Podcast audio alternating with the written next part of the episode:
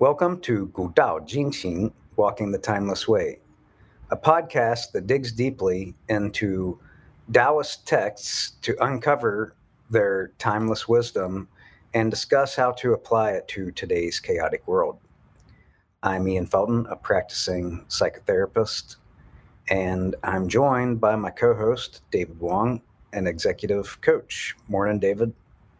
Good morning, Ian. How are you doing today? Doing great. How about you? Not too shabby. I know today I, I was excited because our theme is the the second character in Dao De Jing, and we're going to talk about that word "De" and its literal translation is is virtue, but it's not that that simple. And so, I'm excited today to talk with you about that character, that word, it, its history, and and maybe how it can still play a role in our in our lives today. I'm excited about that too. Uh, that De is not only a very important uh, concept uh, in Dao De Jing and the Taoist uh, philosophy, but also um, it's a very very old and uh, important uh, idea in Chinese traditional thinking. So yeah, I look forward to talking with you about it. Great. Well, I I don't have any um, thing other than just kind of jumping into the our discussion today. So um, maybe just to give us a little bit of a um, a a transition into where De comes from since we're really what we're talking about is a, a value or or ethics talk about the current state of the world kind of um, global values maybe globalist values since we live in a globalized mm-hmm. world mm-hmm. and i'd like to get your perspective first on you know, what does modern culture value? I mean, we're going to talk about the the value and ethics of De. I think it's really important to first frame our discussion around what are the dominant values in today's society? What what do you think really guides people? And I know we're in in this regard we're we're trying to talk about not things on an individual basis, but more broadly, what are some broader patterns, some broader um, you know, if if we were going to just try to extract based upon what we see in the world, how we see things oper- operate, really, like the operations of humanity in today's society. What values do you see? Like, what values do you think are are really driving people in 2022? Right. If I have to use one word to describe the current uh, state of our culture, I would use something like confusing and chaotic. Mm. Um, because, you know, based on my observation and, uh, you know, personal experience of life, I see that, you know, a lot of the traditional values are still talked about or invoked in different speeches and mm-hmm. writings. But at the same time, when you watch people's behaviors, I feel like if there's one thing that dominates uh, what people value, is this notion of you know individualism mm. or individual having the freedom to you know, to pursue their desires or you know whatever you call it mm-hmm. you know winning or successes status mm-hmm. you know things around that being an influencer be, being this yeah yeah really, really colorful individual personality that attracts people and draws people this like but but it's it's all within it's not about me and relationship to other people i i'm the source of everything i'm the influencer and and i because of my individualism and how refined it is, I'm able to influence other people and get them to be like me. Yeah, yeah, yeah. Uh, that doesn't say that uh, you know in traditional society those impulses you know didn't exist. Mm-hmm. Uh, I think uh, to some extent what I see what remains uh, you know constant is um, this let's say this simple desire to be respected. You know, when you read you know um, you know the history and you find people desire respect from others as much as possible. Mm-hmm. But I think the difference might be uh, nowadays, uh, in order to get that respect, we have a certain belief that if we have power mm. or status or wealth, mm-hmm. then we are more respected by others. While in the past, maybe you know, in order to gain the respect of others, you have to respect others first. Mm. So the pathways to getting maybe the same thing, which is part of human nature, you know, also kind of feels like a different. Well, if, if I'm hearing you right, it's like maybe there's a little bit of a shift where the respect in the past was more about a mutual respect that we all I want to belong in this society. I want to, I want the people in my community to find me acceptable. And there was the, in mm-hmm. this mutual two way direction where the modern way, if I'm understanding what you're saying, it feels a little m- more one directional. Like I want people to respect me and it kind of ends there. Yeah, I think the still nowadays, I think that a principle of reciprocity still works at some level. I think yeah. you know people in you know it's uh, about mm. give and take, but I would say the tendency is moving more toward trying to break away from that sense of uh, interdependence. It's like you know I want to dominate, you know I want to win yeah. so that you know I'm at a you know a greater competitive advantage, then you either fear me or respect me or admire me or adore me. So that's the yeah. sentiment. I mean, the, the only thing I can think of right now is Donald Trump as you're talking. Well, Donald Trump is a, I, I guess, is a symbol to a lot of people. So we are, you know, I, I would even like argue that you know, in us, in every one of us, maybe there's a mini Donald Trump somewhere. For sure. And I think that's important to recognize that psychologically, what people like to do, and I think why Donald Trump is such a attractive target, is we like to split off the parts of ourselves that we don't like and yep. project them onto someone else so that we don't have to deal with them. And with him, it's easy to be like, oh, I'm not petty. I'm not vain. I'm not narcissistic. Donald Trump is, and let's all hate hate him because we're not like that. Right, right, right, right, right. Yeah, I agree with you. I think there's this rich um, ground mm-hmm. that bring forth somebody like Donald Trump. Yeah, I mean, so he wouldn't have been acceptable in a culture that didn't have the qualities that ours have. Yeah, yeah, yeah.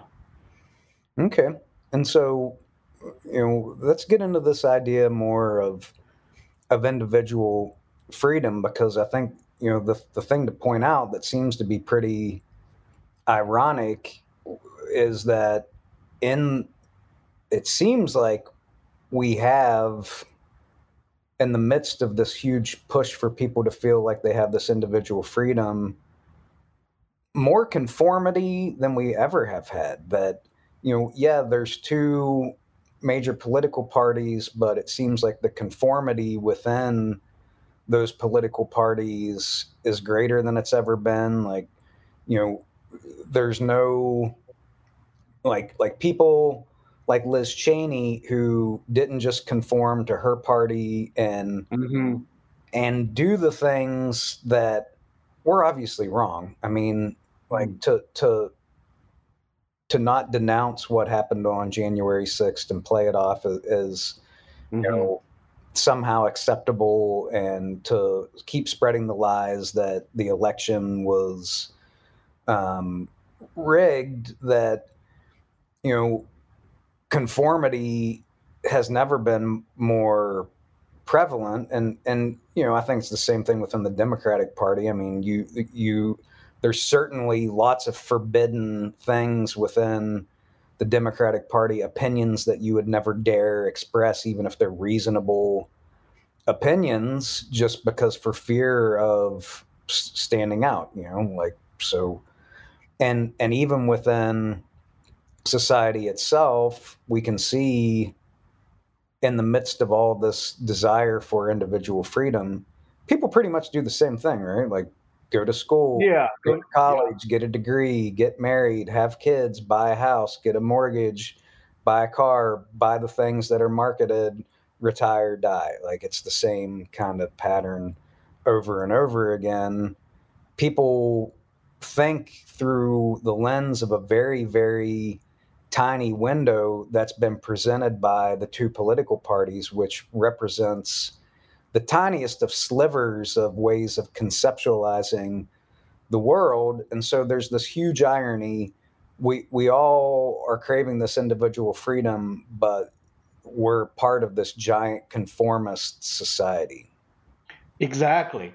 I, I think the irony is probably the right word to describe this situation. You know, personally, you know, I have this mixed feelings toward, you know, almost like love and hatred uh, feelings toward uh, individual freedom, because I do feel like, you know, just based on reading of history, that you know we were able to free ourselves from a lot of the external forces so that you know individuals are feel like they can make um, you know they can take more risks uh, again it, it's like a lot of the um, initiatives or um, initiatives or or cre- maybe creative ideas are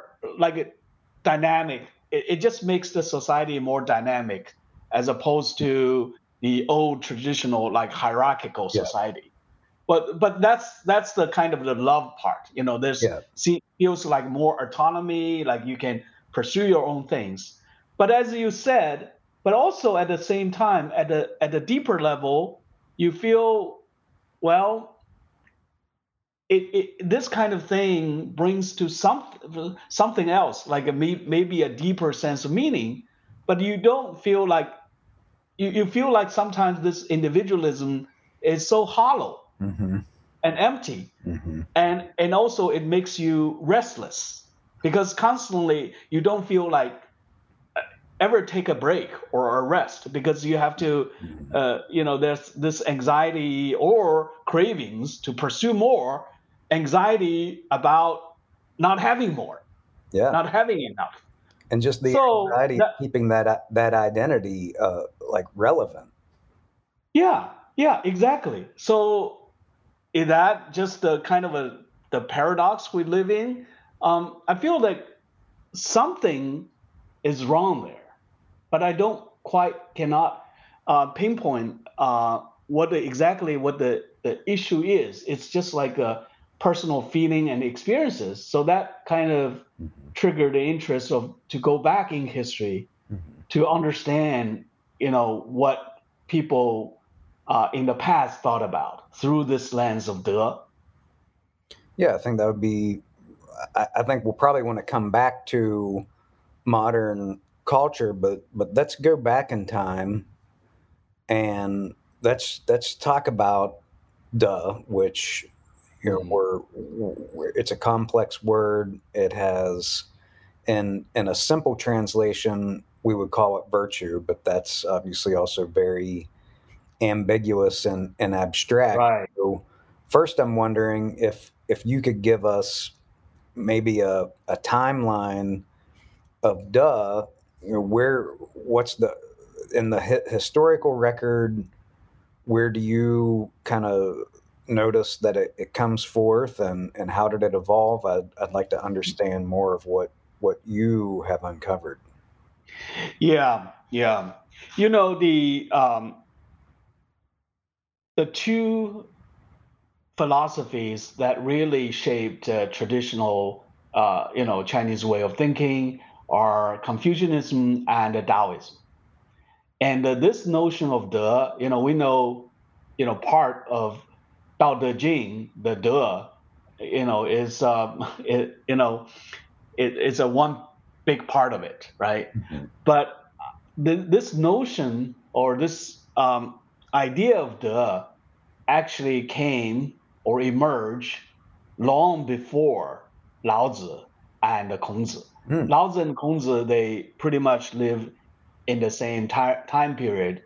Uh, in China, it's called in Chinese history, it's called spring and autumn period. Mm. You know, it's about you know 15, uh, fifth, uh, fifth and sixth uh, century BC. Mm-hmm. Um, so way beyond that, I would say you know if you you know people scholars study this um, ideogram or the Chinese writing of this mm-hmm. character of De. Uh, some were uh, claim that they found it in the oracle, the or- oracle bones. Mm-hmm. You know, people use you know for you know telling their fortune, you know, predict the future, and um, so that's how it started. So if you you know use that. Yeah, that the old I Ching, that one. Yeah, yeah, yeah, yeah. So if you use that time, that was during the time maybe like the uh, you know Shang dynasty, mm. uh, which lasted for about almost like uh, 600 years. Mm. Uh, around the 16 1600 uh, BCE to wow. you know 1046 CE. So so during that time, the the people you you you found a lot of the oracle, oracle bones, and on it there was this character they found, which is kind of uh, similar but also different hmm. uh, to the modernized uh, Chinese character De. Cool. What did it really? This old one. Uh, what, what this oldest character? What did it look like? It looks like it's a combination of, um, you know, um, I would say the crossroads, like intersections of a roads, mm-hmm. like a path. Oh. And the other part is the the eye, but looking straight. Oh wow. So, yeah, so people decipher. People say, well, that means like, you know, you you you look straight, you walk straight, and uh, you kind of follow the. Then the derived meaning maybe is like, um, you know, you uh, follow your true path or mm-hmm. something like that. It almost sounds like insight too, like the the insight to be able to see where to walk. Yeah, yeah, yeah. Um, so that's the beginning. But eventually, uh, people added a heart, like our human heart, mm. uh, because this notion of mind heart uh, notion in the Chinese philosophy, Xin, is also important. So they added Xin to that character. So you now nowadays you see when you see the modernized mm-hmm. De, you see Xin in on the right mm-hmm. lower right corner of that character. And so, to, to really paint the picture on, on the left, the most kind of significant part of the character, the the kind of fundamental part of the character is the path. Yeah. And then there's this other half of the character. It has an upper and lower, and it's essentially the character for heart and the character for eye and they combine together to create one symbol for De.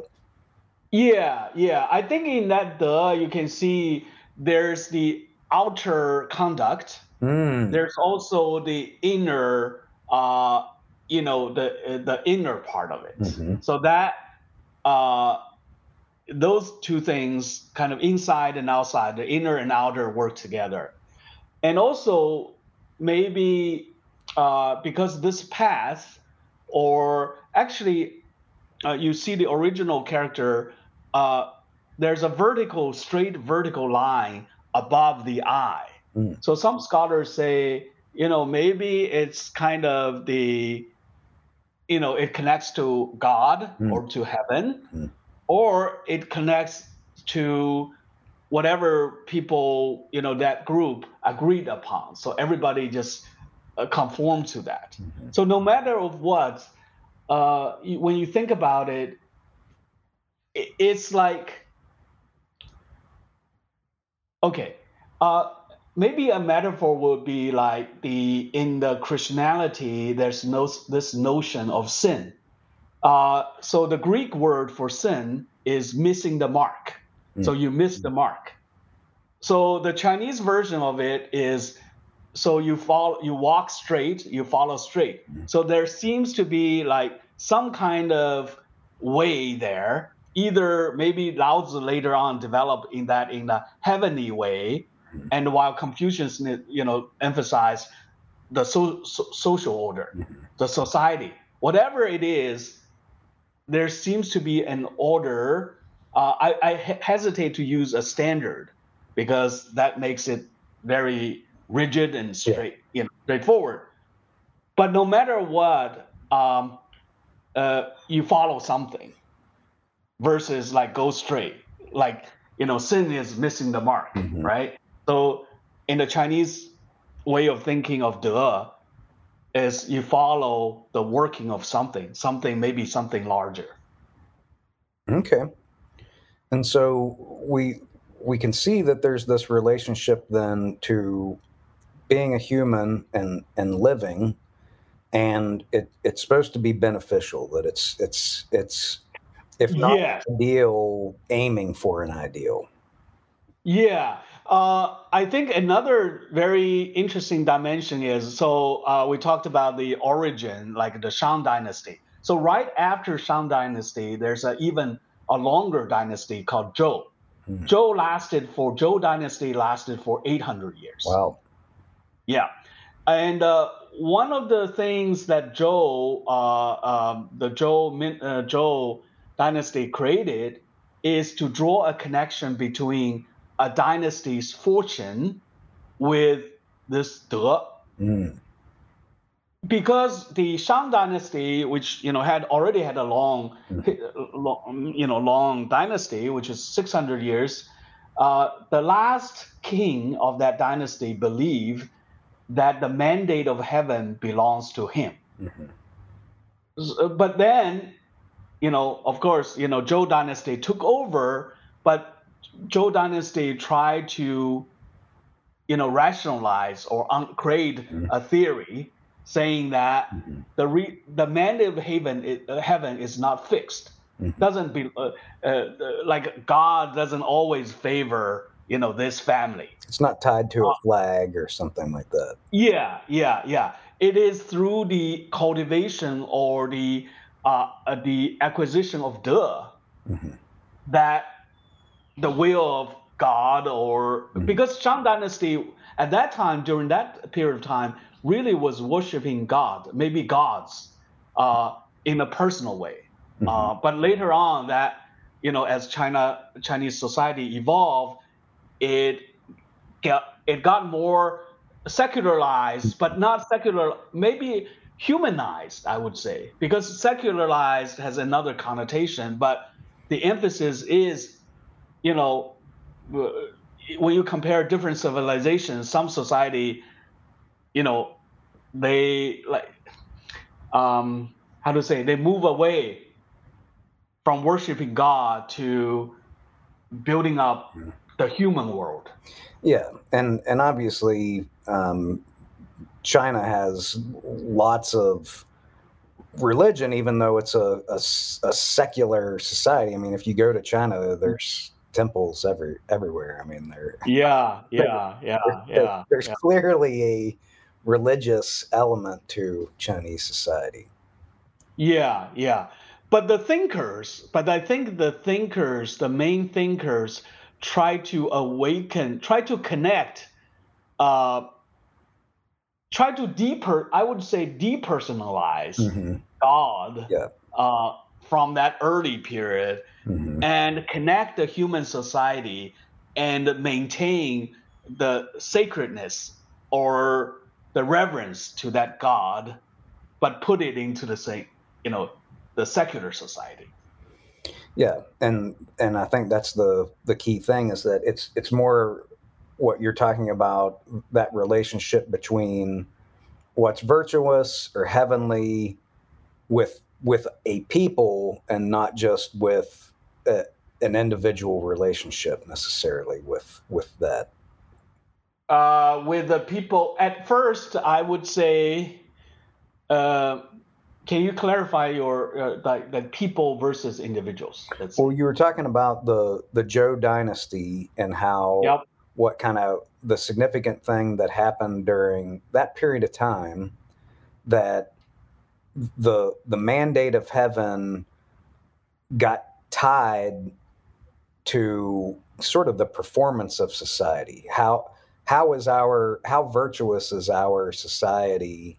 And depending upon how well we're doing with being um, full of De that's going to determine how well our our dynasty does our society does. Right right I would say maybe uh, that emphasis was put on the ruler first. Okay. Uh, on the, the the I would say the societal mm. elites at that time, uh, because they are the one who hold the power. Mm. So they try to build a case that I mean at that time there was no checks and balances like right. something like the United States. Yeah. So how do you uh, how do you put a constraint on the rulers like all humans mm-hmm. who are maybe in a better position to pursue their desires. They they there's a more temptation to go more extreme. Mm-hmm. So that bring their down, downfall. Mm-hmm. So during that time, there's this notion 以德治德治 like mm. rule through virtues. Mm. Emphasized by the Zhou dynasty. So Confucius kind of took that or uh, didn't really like he, he didn't say he Confucius himself said, I didn't innovate anything. Mm-hmm. I didn't invent anything. Mm-hmm. I basically took the, the, the tradition of the Zhou dynasty and tried to apply it to the chaotic world at that time. He formalized it. Yeah, yeah, he formalized it. Early on, I think this uh, person called Zhou Gong, Zhou, he, he was part of the Zhou dynasty, but he never he was helping the little the the the, the young king because his brother died but he never you know people some people speculate he have he was ambitious to want to become the king but he kind of uh, he kind of re- restrained himself he used the wisdom to cultivate in the young king you know all these virtues because through virtues he reminded him the reason the dynasty of shang dynasty you know fell was lack of virtue, and then the mandate of heaven was taken away from them. Well, I'm I'm I'm laughing just painfully inside because you know I can see then, based upon what you're saying, that the notion of ruling by virtue was so important because people recognize that when there's unchecked power, people can do some horrible things. Yeah. And yes. so we have to create a culture where rulers feel a genuine need to be responsible. And and how do you make them responsible through this notion of of virtue and ruling virtuously? And I'm and I'm laughing just because in our society I feel like there's all this intense pressure put on each individual. You know you have to think perfectly and speak perfectly and not rock the boat and not say anything like you have to live this perfectly virtuous life while simultaneously we see that the people at the top are doing whatever they want and the people who should be the ones that are beholden to this notion of virtue kind of look at it as something for the little people. You know, we live by our own rules. It's it's the little people that need to live virtuously.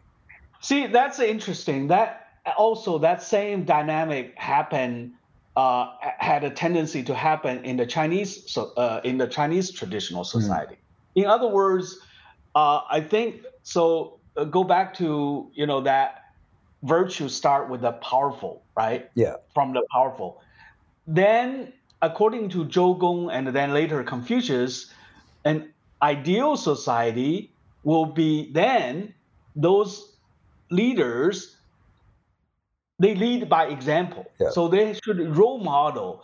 But through education and gradually the whole society, the individuals in those society, uh, they start to grow more virtual because mm-hmm. um, I think you know maybe it's uh, in uh, maybe the unspoken thing during that time was uh, first of all the people at the top because of the temptation is stronger so they should start right? Usually they, they are at the very um, uh, more pivotal uh, position.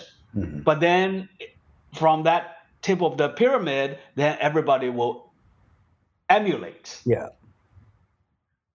Um, but later on you can see that um, the confucius virtues were turned into a way to to t- tame people. Yeah. To make other people, the people lower society, but then on, at the very top, during some period of history, the people they are they re, they really use abuse that power, indulge themselves, yeah. and then they bring their downfall. And then the early founders of the dynasty will learn from it, mm-hmm. and they start to become virtuous again. Mm-hmm. So that cycle went on and on for thousands of years in China. And so we we can see then how what gave rise to virtue, which it, it really is about leadership. And I think Lao Tzu's book um, really map tr- tracks that because it, it, mm-hmm. it, really is a book about being a, a, a virtuous leader. I mean, sure, mm-hmm. there, like there's lots of things in Tao Te Ching that you know mm-hmm. the little guy can gain from, but ultimately, it's about how to be a virtuous leader. And so we can see the importance of that because then society is going to emulate, they're going to look and see, well, what are our leaders doing? Nothing's changed. We still look and see what our leaders are doing. And it's no wonder that the country's in the state that it's in because there is that we can see where where we are in that cycle. We're in the the corrupted, declining side of that cycle cycle you know and again when you look at the two dominant parties it's so obvious things like you know Na- Nancy Pelosi wanting to make sure that um, people in Congress can trade stocks on all the information that they have and how she's enriched herself by having that insider information and things like you know her husband getting a DUI that just kind of like magically disappears in the background. And you know, the the corruption is pervasive across both political parties in this country, and and that virtue for leaders is gone, and now it's just the yeah, virtue is something to weaken and control the citizenry. And in the meanwhile, we're just going to enrich ourselves and do whatever we want. Yeah, yeah, yeah. I think if you look at the early history of this country, you know, starting from Puritanism and also the founding fathers, like take uh, Benjamin Franklin, for example. Mm-hmm. You know, he created a list of 13 virtues, including humility, and uh, really self-examine himself and give himself a score mm-hmm. every day to see if if he lived out this virtue. Wow. I mean, from this story, you can tell that that was the foundation. You know, when a, a group or a nation, um, I think they rise for a reason. You know, the reason the yeah. Zhou dynasty, um, Zhou dynasty lasted for 800 years, there was a reason for it. And also why American, among all the nations, uh, you know, beca- became at that time uh, truly, uh, you know, the city on the hill I think there's a reason, but it's not the. Uh, I, I, think the civilization, the the country, the nation, the culture went through that, you know, founding and growth mm-hmm. and maybe decline and decay, uh, you know, in a cyclical way. Mm-hmm. If you use a you know human history mm-hmm. as a reference point. Yeah, there's um, a book out called I forget the exact title, but it's essentially how empires rise and fall, and it tracks all of those cycles, and it's you can see how um, there there is a pattern to, to this, and and 800 years of the Zhou dynasty would be a very long time. I think the average length of time is like two two to 400 years is pretty yeah yeah typical. Which you know the U.S. is already um, well into that cycle, and and clearly already you know de- declining and probably declining much faster than what people want to ad- admit. And so much of it is tied to virtues not in a way that we would probably think about it but a lot of it has to do with educating people. And i think when you think about education in a real robust way not just teaching people how to be bureaucrats and technicians which is all that we're doing with education these days it seems like um, but actually the type of education that that teaches people about being a virtuous human. I mean, that is what's tied to a lot of these societies' rise is how much they're investing in the young. Yeah, yeah. I think the uh, you know people uh, people have started by having faith in it. I see two extremes in our world today. One is like the, try to try to become a amoral society. In other words, don't tell me about this. Let's talk about the technicality of yeah. things. You know, technology, science, and everything. The data. Uh, it's almost like, yeah, no feelings, no right. feelings. Just the data. data. The data is all yeah, that matters. Yeah, yeah. yeah. And so that's one extreme. The other extreme is to continue to talk about those uh, uh, human traits, you know, the virtues uh, but other people see they talk it in a more uh, hypocritical way. Mm-hmm. So in other words, there's no match between actions and words. Yeah. So then that's where the conundrum we're in. So we're humans, but we try to pretend to create a society which is more mechanical and technological. And also we are human, we are search for meanings. And then when you look at the old meanings, you see people don't really live them out. They just talked talked about it. Mm-hmm. So I see kind of that's the the, the, the situation we're we're in.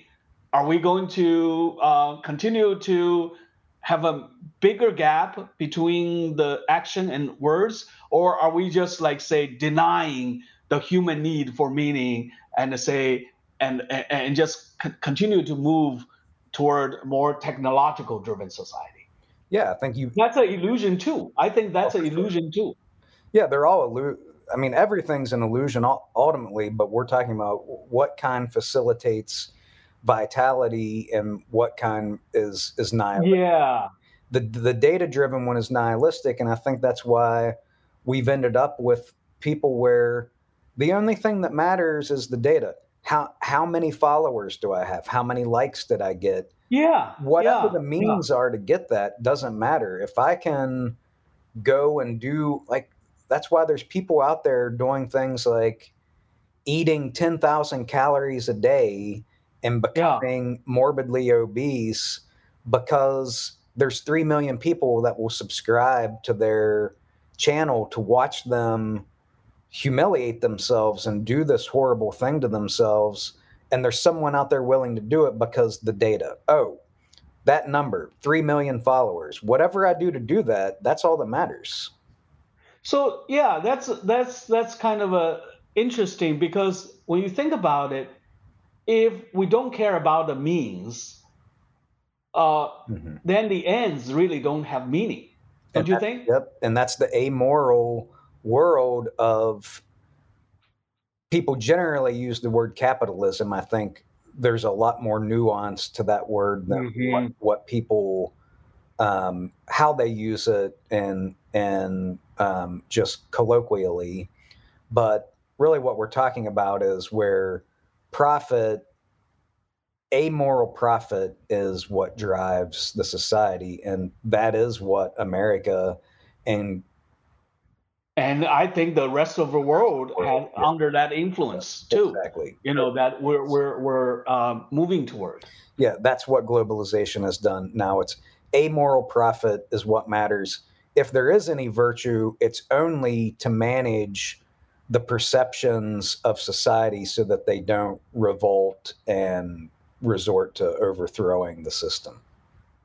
See, in other words, yeah, we are kind of losing the substance or the meaning yeah. of of virt- virtues we talked about, and and and more and more, I think really this uh, de or you know again using the word of virtue mm-hmm. as a proxy, mm-hmm. yeah, determines our su- survival. I think because when you trace the history, you, you, you trace the history of de you know, it has a lot to do, you know, the survival of a dynasty has a lot to do with it. Yeah, it's it's intense. Like my, I got goosebumps when you were talking about it because it's it's literally tied to the success of a society or not. And societies where where virtue isn't used the way that I mean, this is the wisdom that we're talking about. The pe- people witness this over and over again, and they realized what was necessary. You have to have virtuous leadership, and without that,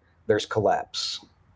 Yeah, yeah, yeah. So you mentioned early on that through education, uh, I would, uh, I would, uh, to that point, I would, I would want to add that education means more role modeling, right? It's not just words no. and brainwashing. Yeah, it's not. Um, I would, I would also add some Taoist spirit to it because, uh, you know, later on as this De evolved in China, you start to see that sometimes the Taoist philosophers they start to cri- criticize the Confucianism because yeah. Confucianism seemed to you know start to make it into like duties, yeah. like uh, precepts, like you have to follow, mm-hmm. which um, create both rigidity.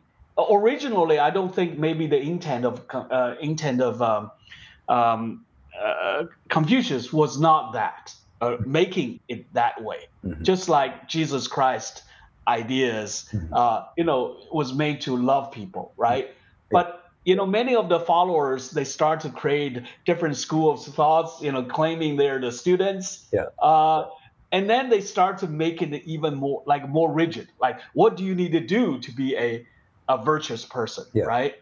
So that's one stage. The next stage was, let's say, the state, the Han Dynasty uh, after the Qin dynasty, which mm-hmm. was very barbarian. The Han dynasty later on tried to say, okay, forget about the other uh, hundred, you know, schools of thought. Let's mm-hmm. use Confucianism as a, you know, state ideology. Mm. And then later on, they say, oh, let's do some kind of select our, our officials based on the entrance exams, oh, based on yeah. the all these kind of institutionalization of the idea, or in other way, like of um, codify it, yeah. um, actually produce uh, a lot of the bad consequences. Hypocrisy is one of them mm-hmm. because you don't have to be a virtuous person. You just can pass the exam or talked about, talk the yeah. all the sweet talked about it. Put on the performance, perform. Yeah, put on the performance, yeah. and then then people of every kinds, they start to game the system. So that's where Taoists came in and say, De is in both uh, Lao Tzu and Zhuangzi later uh, has a different meaning. Uh, they they try to take out the uh, ethical aspect mm-hmm. of it mm-hmm. and emphasize that. So what is De? To them, it seems like it's really like in accordance with Tao, not the heavenly way yeah. versus the human way and then you start to have a lot of references of de, let's say in Zhuangzi, really meaning the true nature of something, of a being. Mm-hmm. Because only when you return to that true nature, the untainted nature, untainted habits uh, of a society, you know, you can free yourself from that distortion and return to sincerity exactly that that the the times when I really feel like um, you know remembering how many inspiring things Jesus did say, Mm-hmm. but then Mhm. look at the result of 2,000 years of state corruption, church corruption, Yeah. and just the total destruction of the the spirit of, of Jesus. Yep.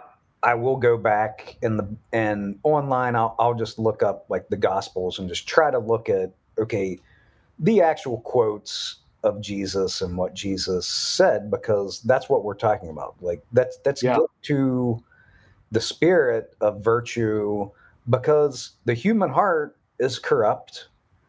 The systems that the human heart creates become corrupt because that's the nature of what happens.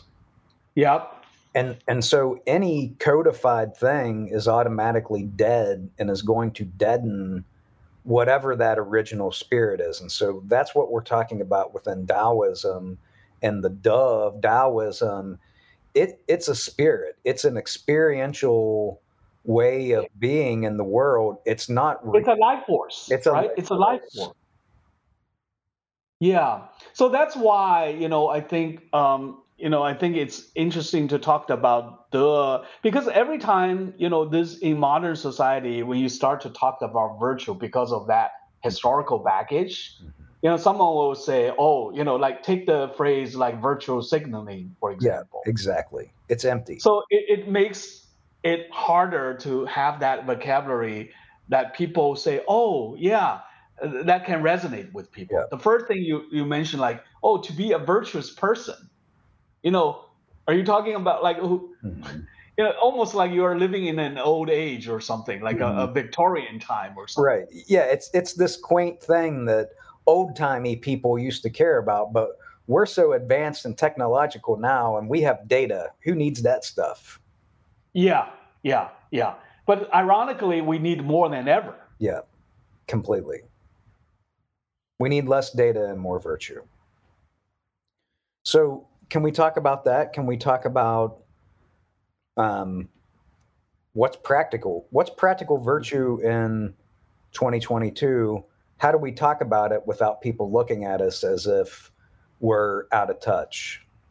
Right, right, right.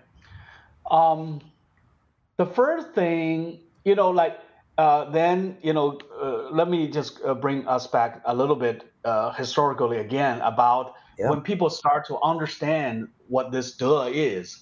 You know, they do start to itemize it because otherwise they all talked in that abstract, right? So then you start to see a lot of the list, different lists coming coming up in the Chinese classics, Mm. like the virtue items. Mm. It's like courage or um, or uh, or uh, loving kindness Mhm. or loyalty or things like that. You find the different combinations, all in different ways. But uh, what I sensed early on, I saw early on uh, during before Confucius came along and bringing ren and yi. Mm. That's the major uh, virtue item. Ren, the Human, benevolent, yeah, uh, benevolence or loving kindness uh, is the central one. It's almost like it covers everything. Like almost like in Christianity yeah. nowadays, love. Yeah. You know what is love, love yeah. embraces everything. Okay, but uh, earlier than that, you you know what items were kind of mentioned a lot, even more. I would love to know. Zhong and Xin. Mm. Zhong and Xin. Belief. So. Uh, yeah 忠 and 信 like mm, this these two words is kind of interesting to me and i try to dig a little bit deeper into what they original mean because zhong nowadays is about simply about loyalty mhm, okay mhm, xing is like a trust like trust mhm. 信信 Yeah. 相信信任 Yep.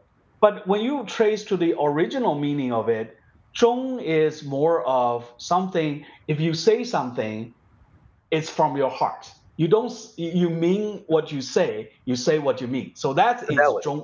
yeah in, in psychotherapy we would call that fidelity that oh fidelity just, just, like when you're talking about audio signals like the high fidelity oh i see yeah the recording matches the real experience yes yes so in the people's notion that what comes from your mouth should match with what you're from your heart. wow. so that's don't.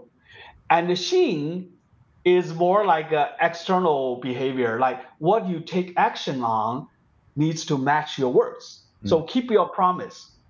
If you say something, you've got to deliver it. Wow. Boy, that, that's not how the world works these days, is it? It's not. It's not. I think that's why Chinese civilization declined because, uh, you know, uh, I'm not talking about uh, you know the, the the the contemporary period you know like say since the cultural revolution everything there's a further decline yeah. of the morals among the chinese people yeah. because they pers- they, they they hate each other they pursue they per- you know prosecute each other mm-hmm. you know for political reasons yeah. so that's left a scar in the chinese society that nowadays you know people don't it's really a low trust of society yeah um, especially between from way I understand it, just from the people that I talk with, they're um, young people between the companies and the citizens because the companies lie to their employees con- constantly and manipulate yeah, them yeah. constantly. Yeah, yeah. So that's the nowadays. I would say even uh, throughout uh, the Chinese uh, Chinese society, early on, that Zhong and Xin were so big part of the you know the Chinese civilization. Mm-hmm. But then later on, whenever a dynasty did well in those, uh, they they went on a rise, and then with the fall, it, it, it just you know people don't believe anymore. They the peasants they rose up and say we want to overthrow it because the mandate of heaven is not you know in this family's plan. Yeah. So it's all that long trajectory. So what that tells me nowadays, so go to, get, getting back to your question, mm-hmm. so where is the starting point of like, you know, awakening, you know, more virtuous um, disposition or thoughts or behavior? Um, I think it starts from authenticity. That's really the foundation. But that's a tough word because uh, I mean that one because hasn't it been abused by the insincere to a point where it, uh, that's a tough word to swallow. Um, you mean that's a tough word to s- swallow, but it's more important because everything, well, no matter what you claim, because you can say I'm more loving, I'm courageous, but you, if you are really timid, you are not courageous. Who who can believe you? So that mm-hmm. integrity, if it's not there, everything else is not there. Yeah, and I know how you intend the the word. What I'm kind of questioning is I feel like we need a new word because the word authenticity has already been abused so much in modern society. Ah, I see. So what would that word might be, you think? I, I, I but I, I feel like it, maybe that's the not because if that word is overused and it starts to lose its meaning, what what what will be in place but toward that thing you know yeah. you, you know what i'm looking yeah. pointing toward right totally and that's where i'm even wondering like i, I don't want to just say that's the word but i mean fidelity i think is is one of those words that it hasn't been abused and it's really about doing alignment across like everything from my heart to my words to my actions it's all connected and connected where it's clear like you can see the clarity between all of those things. Because i know wow if i could do that i would be doing much better than i feel like i, I do most of the time. Right right right. So that might be a good candidate like for something around fidelity consistency or congru- congruence, congruence right? congruence. Alignment right yeah, yeah. No matter what, I, I think that's the that's the kind of the starting point. Yeah. Uh, in order to cultivate our own virtue, we have to constantly mm-hmm. uh, be self-aware and even monitor yeah. what what we think, what we say, and what we do. They are all incoherence. Yeah. Because without that, uh, without even like external, let's say somebody say, "Oh, you know somebody pointed out. I think that's the thing that why I'm saying that um, human beings, for whatever reason, they are born, they, they, they, they, they, they want to search for freedom, right? They want to feel free. Yeah. But ironically, they also want to follow some order. Yeah. Their true freedom comes from that natural order. It's not the imposed order. Right. But they need to see that order in their own behavior. Otherwise, they will never feel free. Some some part of them tell them, you know, you're just like a you know fake free Yeah. uh, free person. You are really enslaved by something. we can't escape ourselves and so it has to start with our honesty with ourselves with a, a genuine reflection of ourselves and our own words and behavior that's the first step that you know if we're out on social media railing against other political parties that we Yeah. don't like and this and that and the other thing who cares if we know inside oh yeah and i'm also part of the problem i'm also just passively going through life with a false sense of moral Yeah. superiority that's not really Yeah. not really deeply embodied Yeah, yeah. Maybe for, you know, certainly this is hard to enforce through some kind of laws or even uh, public opinion nowadays because it's so out there. The only thing I can think of, it, maybe for a long while in our lifetime, uh, just for the survival and for the well-being our own individuals, certain individuals realize this connection between well-being and survival and uh, let's call it de or virtue or that congruence and live it out uh, for a period of time just on a very voluntary and making your own choice uh, basis. And then later on these individual effort will maybe converge.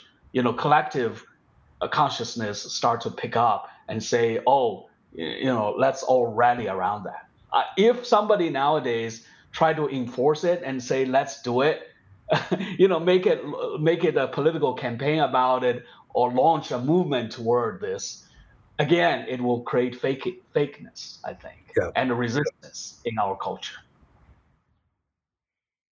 yeah it's it's it's always inspiring to talk about the stuff and and when we wrap up with it all i always feel a lot more inspired to try to attempt walking that timeless way myself and and i think that's that's the importance of when we talk about the word religion it's it's through community reconnecting with these important spiritual values that it, it's not about the next life it's living this life in a way that's sustainable Yeah, yeah, yeah. There are like small pockets of movements. You know, I see that, you know, people are talking about, let's say, if nowadays there are a lot of books on, you know, like, you know, atomic habits, right? Something, uh, you know, around building habits or stoics, stoic virtues. So those are, I think, are what I see are, are the sparks hmm that individuals or small groups are trying to make our life. Uh, we don't have to, you know, appeal to authority or even uh, punishing God to tell us what to do. We just like follow, just like the old that picture, that ideogram, hmm duh. hmm You have an eye, you have a heart, you face your roads every day, Mm. and then you choose to follow your true path because that true path is indeed there you know it's maybe it's invisible but it's there Beautiful, David. Well, I appreciate your time, and I appreciate what you brought to to to today's discussion. It was really helpful for for me, and I look forward to trying to put as much as what we talked about in, into practice after we're we're done here today. So, thank you for that, and and thank you for any of those who are are listening. And feel free to reach out to us at walkingthetimelessway.com. And until next time.